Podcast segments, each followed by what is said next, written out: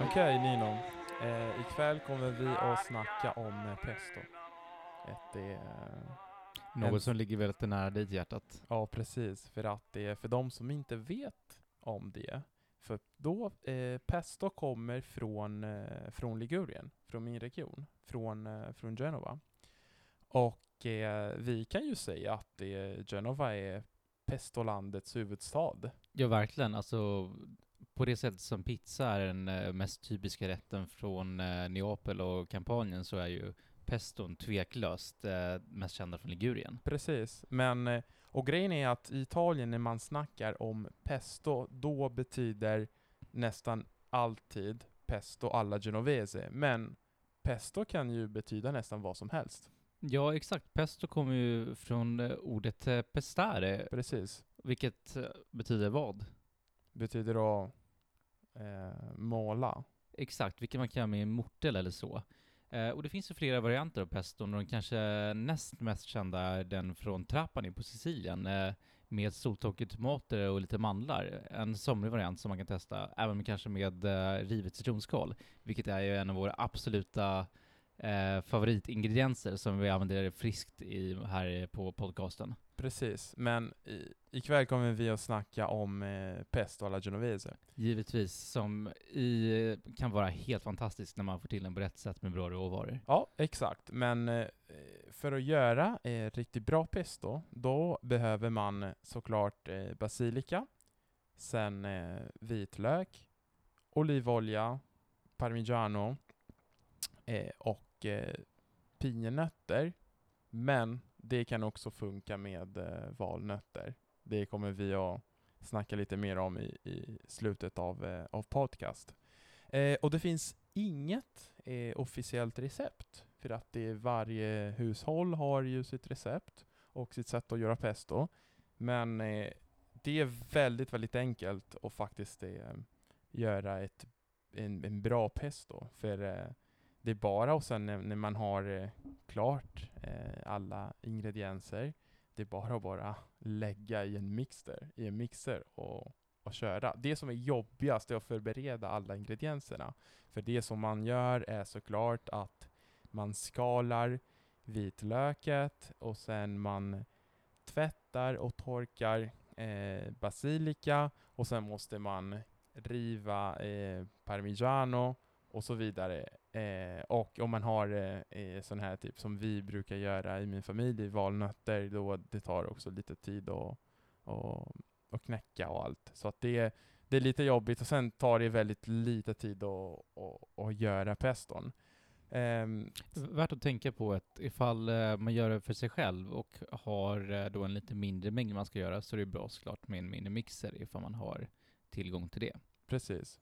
Om man inte är så old school och man faktiskt gör det för hand i en mortel. Ja, och sen såklart man ska ha också en nypa salt i peston. Värt att tänka på också om vilken ost man har. För det spelar roll, eller hur? Ja, för man bor... Alltså det finns ingen konsensus om vad för ost borde man använda, för att nu är receptet, alltså det är lite mer officiella, en mix av parmigiano och pecorino. Värt tänker på att pecorino är ganska salt, så att det beror också på hur mycket salt man har utöver det. Precis, och det är typ 50-50. Men till exempel vi brukar köra alltså hemma med bara parmigiano. Det funkar också utmärkt med grana, för grejen med parmigiano, om man använder en parmigiano som har lagrats i minst 30 månader, då kommer alltså osten och inte att kokas när man lägger till het pasta när man lagar. Exakt, den är liksom lite hårdare. Värt att tänka på är att pecorino har ju lite så mer spetsig fränsmak, vilket jag gillar. Medan parmigianon får ju en rundare smak, och det kanske också beror lite på vilka vitlök man har i. Exakt. Och om det är någonting man skulle kanske lite försiktig med, så är det väl vitlöken. Ja, alltså det kan... Och då gillar vi ändå vitlök på Rettigosto. Ja, exakt. Det finns... man säljer pesto utan vitlök också i min region. Men så ser det ju. Ja, det är sant. Man brukar dock... Alltså de riktigt... purister, man brukar höja ögonbrynen när man ser pesto utan vitlök. Dock. Ja, men då är det bara att testa med ingredienserna, och sen hittar man sin, ja, då hittar man en balans helt enkelt om hur man vill ha receptet. Som pro-tip kan jag ge det som min pappa brukar göra, är att man tillsätter några droppar, kanske typ 8-10 droppar för varje mix, alltså citronsaft. För då kommer pesto och förbli ganska ljusgrönt och inte bli för oxiderat, så att lite mörkare. Och vi ser ju så gott ut när den har den där nästan glimrande gröna färgen. Precis, och det kommer inte ha någon påverkan på smaken för att det är så pass, alltså lite citronsaft. Och sen när man gör peston, då kommer man också att ha olivolja, såklart extra virgin olivolja. Exakt. I det. Och då kan man bestämma hur mycket man vill ha. För det handlar sen om konsistens. Ett tips kunna vara, om man gör väldigt mycket pesto, och ha kanske lite mindre olivolja i den. Så att det kommer att bli lite mer kompakt. Och det kommer att ta också lite mindre plats. Och därför är det enklare för att förvara. Och när vi snackar förvaring, då kommer peston, och man kan ha peston i kanske... upp till en vecka kanske i kylen. Ja, och sen måste man slänga den, va? Ja, precis. Man märker direkt, alltså pesto börjar och lukta ganska illa efter ett tag. Men om man gör mycket pesto, då kan man utan något problem förvara den i frysen i upp till kanske ett år. Och ett bra tips är att ha lite olivolja på toppen när man fixar burkarna. Exakt, och på samma sätt när man också har den i kylskåpet ett par dagar. Rör liksom om peston så att det lilla lagret eller skiktet av olivolja hämlarna är längst upp. Ja, precis. Vad gör man med en pesto? Men då känns lite... Ja, passas såklart. Exakt. Så det var bättre än en bra pasta al pesto. Som Genovese kan jag också ge lite tips om hur vi gör. Ja, alltså, vilken typ av pasta kan vi börja med? Okej, teoretiskt den perfekta typen är ju, den heter Trofie. Men det går inte att hitta här i Skandinavien. Det går knappt att hitta i Italien utanför Ligurien. I vissa regioner lite närmare, men ett bra tips... I alla fall, om man vill göra pasta på egen hand, så är Trofie en av de absolut lättaste typerna att göra. Ja, det är sant. Men det är som sagt inte så enkelt att hitta i alla fall. Men... Så vad använder man istället då? Och det man har i Sverige? Vad som helst. Alltså det är inga problem. Pasta är ju pasta. Lite kortare kanske, men det går också jättebra med spaghetti och... Men just det är bra om de är lite så här småskruv. Därför Trofie har ju en viss liksom skruvaktig form som gör att peston fäster väldigt bra på den. Det är sant. Så jag skulle föreslå Casarecce eller Gemelli eller Strozzapreti exempelvis, de från Zeta. Jag vill också poängtera att vi har inte någon spons från Zeta. Ja, jag är inte så sofistikerad, Nino. Men i alla fall, om man vill ge lite Genovese touch till receptet, då ska man också ha med pastan kokade haricots verts och potatis. Det är väldigt typiskt från Genova, så det är bara att testa. Alltså inte så mycket såklart, men så att det kommer att bli en matigare version och alltså mycket, mycket trevligare tycker jag. Och sen såklart kan man ha hur mycket Parmigiano som helst eller Pecorino, whatever, på pastan. Och ett annat recept är lasagne med pesto. Så det klassiska receptet som man gör för att göra lasagne. Men istället för att ha ragu eller typ någon annan sås, så det är bara att ha pesto på. Ja, och det här är faktiskt ändå ett lacto-ovo-recept. Eller för lacto är det såklart inte. Men det är baserat på grönsaker. Ja, precis. Och för mig som har fötterna i syditalienska köket, så är också väldigt trevligt att göra med halverade cocktailtomater och musslor. med exempelvis packeri eller kanske penne eller någon annan kort pasta på sommaren. Ja, det kan, jag kan ingenting om det Nino, men om du garanterar då litar jag på dig. Ja, men som sagt pasta al pesto, det kan inte gå fel. Det är en tidlös klassiker. Precis.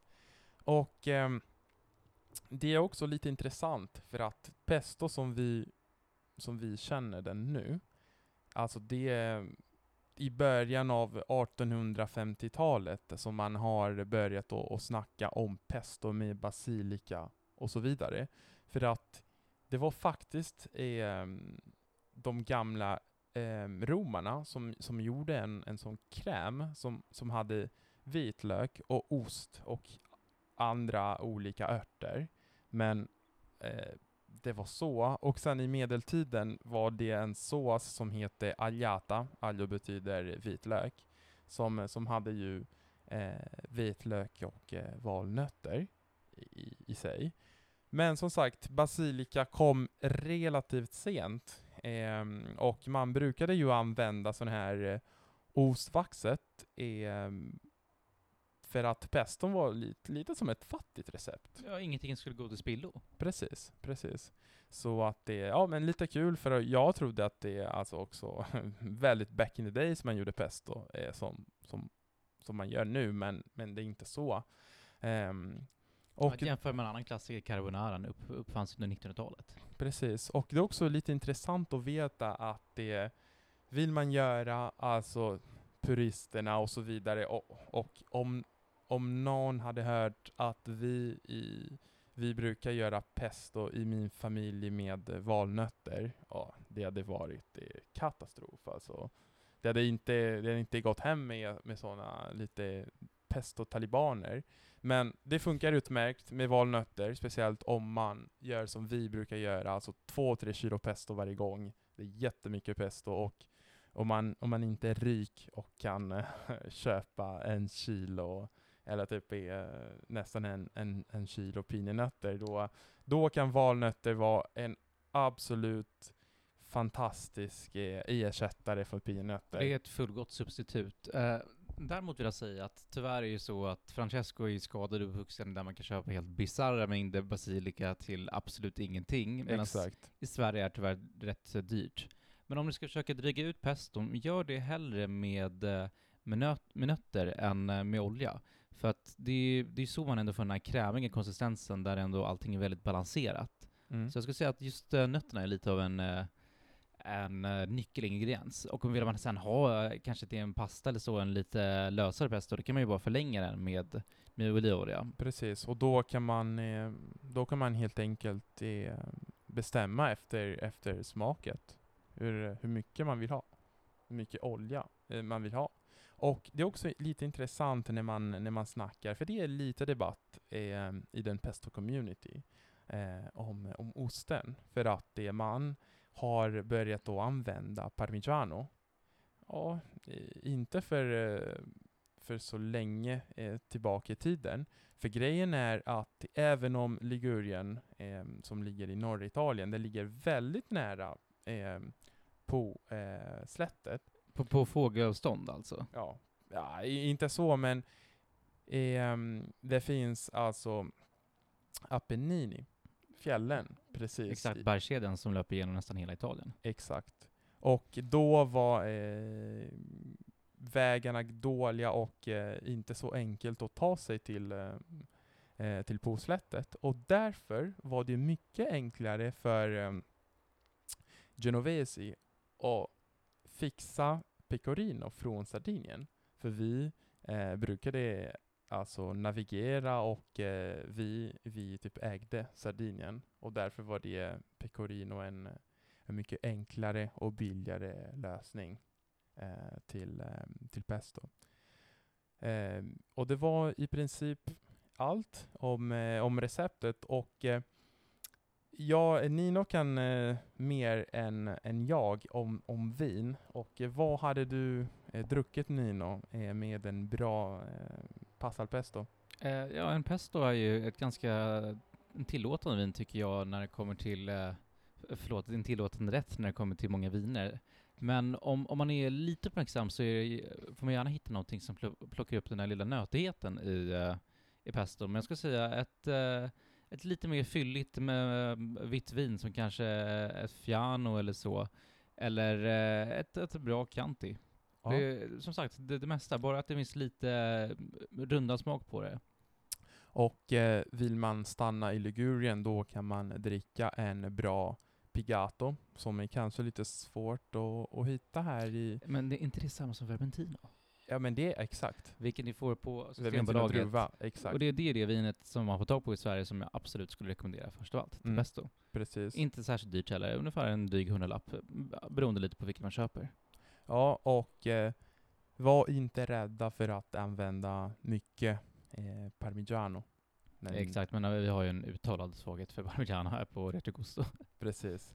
Ja, men då är det bara att fixa pesto, bra pesto och njuta av det. Ja, men exakt. Det är ett enkelt recept. Det är do it yourself. Ja. Så, ja men, gå hem, experimentera, njut. Buon appetito. Lycka till.